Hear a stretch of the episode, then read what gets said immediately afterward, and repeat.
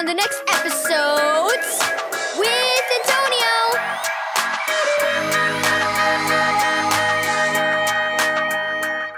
Thank you, Keys for Kids Ministries, for this daily devotional. Shelter in the storm. Read Psalm 61 verse 3 through 4 and 121 verse 1 through 8. Dark clouds covered the sky and thunder boomed in the distance.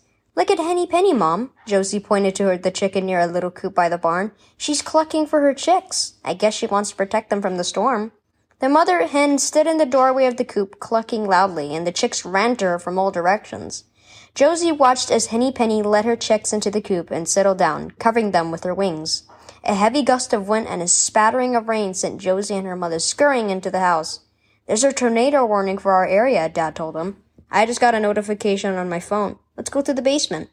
Even in the basement, Josie and her family could hear the storm increasing in fury. The wind raged and howled, thunder roared, and lightning flashed again and again. Josie moved closer to her dad, and he put a strong arm around her hugging her close to his side.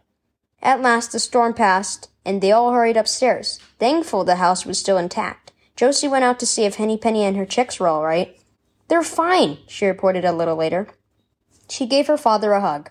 I was really scared, Dad, but I felt safer with your arm around me. I guess I felt like the chicks, safe under their mother's wings. Henny Penny sheltered her chicks, Dad sheltered you. And God shelters all his children, said Mom. That's right, Dad said. You'll go through many kinds of storms in your life, Josie. There will be many times when things get tough and scary, and I may not always be there to put my arm around you. But just remember what the Bible says about your heavenly Father. Psalm 91 says, He shall cover you with his feathers, and under his wings you shall take refuge. God has feathers and wings? asked Josie. Dad smiled.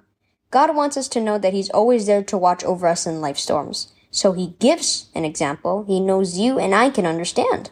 We don't have to be afraid when bad things happen because Jesus has saved us and given us eternal life.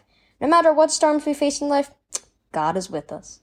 God watches over you. Key verse. He will cover you with his feathers, and under his wings you will find refuge. Psalm 91 verse 4. Are you afraid of something? Thunderstorms, the dark, a new school, getting hurt? Like storms in nature, the storms of life can be scary, especially if you try to handle them alone. Remember that God understands your fears, and He's right there with you. He promises to shelter you and take care of you. Trust Him to do that, no matter what situation you face.